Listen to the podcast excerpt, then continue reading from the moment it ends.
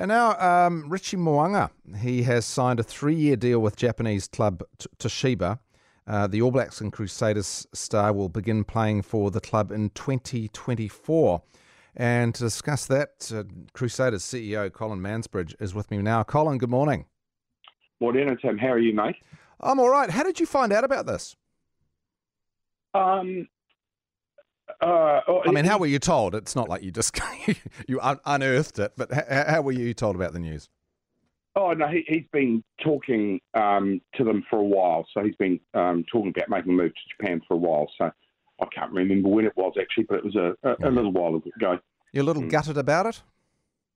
Uh, yes and no. Um, you're always sad to see somebody go, but you're really stoked that I mean, we, we see ourselves as a development based organisation, so you're always going to try and grow people and then see them uh, kick on and, and hopefully have somebody else coming through uh, to fill their space and do their bit for the club as well. So that's that, that's sort of the mindset of the place. So yeah. so we're we're really, I mean, we're stoked and grateful for his contribution to the place has been immense for a long period of time. So so uh, sad, you're always sad, um, but not you know, not not not gutted. I, I don't think. I think we'll. Um, uh, it was going to happen sooner or later, so we just have to make sure we're prepared for it when it does. Well, he's going to go in 24, so he's going. To, you're going to get another season out of him. So, does it? Do you have to have any strategy to deal with the loss of a player, a player like Richie Mo'unga? I think uh, yes, the, uh, and our strategy tends to think about how we run our academy system and and grow the pipeline of players that come in, so and give other athletes an opportunity.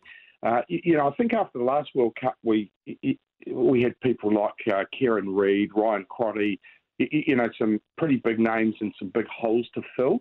But it's surprising how you just manage to fill them if you've got your development systems right. So, so you know, sometimes there's uh, mm. you, you, get uh, other players pop into the environment, and that's not unhelpful. But I think if you've got the development systems going strongly, then um, then you sort of accept that this is going to happen to you, and you just have to.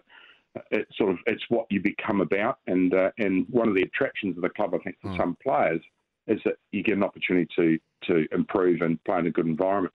Well, my, my in laws are Crusaders supporters, so I'm always getting uh, getting the updates on how fantastic the Crusaders are. And I must say, my response when I heard he was leaving was sort of, well, great news for him. Next, because you guys do you you just kept keep unearthing talent. Have you got uh, you got some promising players coming up to fulfil that role? Uh, oh, there's, there, there is a, a few. I, I, think the specialist first fives um, signed next year. Ferg Burke, who's had an exceptional uh, NPC for Canterbury this year and has been uh, in the in the uh, squad for a while. Um, uh, Taha Kemara, who's arrived from Waikato um, last year, where he debut season sort of filled in a little bit for Damian McKenzie when he wasn't there.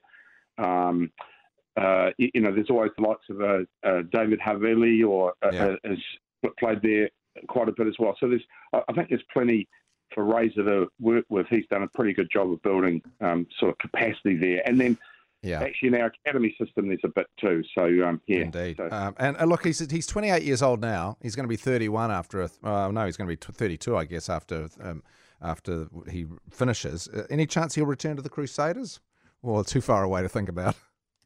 I think I think it's a, a wee bit to think about. I think in his head he's got three years in this gig, yeah. and then uh, and then he'll have a look. Uh, so you never say never. And boy, he's the, the thing about him is he's while he's electric, he's um, I reckon he's getting faster and, and nippier around the place as well. Sort of, and his skill set's getting even better. So uh, you don't know, he might actually he might be like a fine wine and, and with age.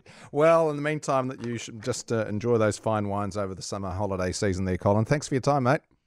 Thanks, Tim. Cheers, mate. That is Colin Mansbridge. He's CEO of the Crusaders. I don't have any doubt at all. Um, that you know we we often think, oh my goodness, this uh, iconic player is leaving, and then the next a season later, we're raving about the new guy um, who comes on board, and I'm sure with uh, Scott Robertson at the helm coaching.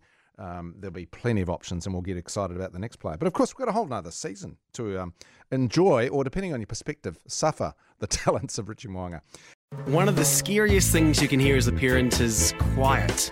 But if you do get a little quiet time, have a listen to The Parenting Hangover. It's not scary at all. If I bump into a couple and they have a boy and they have a girl, and I'm like, oh, boy, girl, snip. You've got a boy, you've got a girl, get the snip. You're done. you get to figure out what it's like raising a girl, you get to figure out what it's like raising a boy, save yourself a shit ton of stress and money. You've got your perfect little family. The Parenting Hangover with Clinton Jordan. New episodes every Thursday on iHeartRadio or wherever you get your podcasts.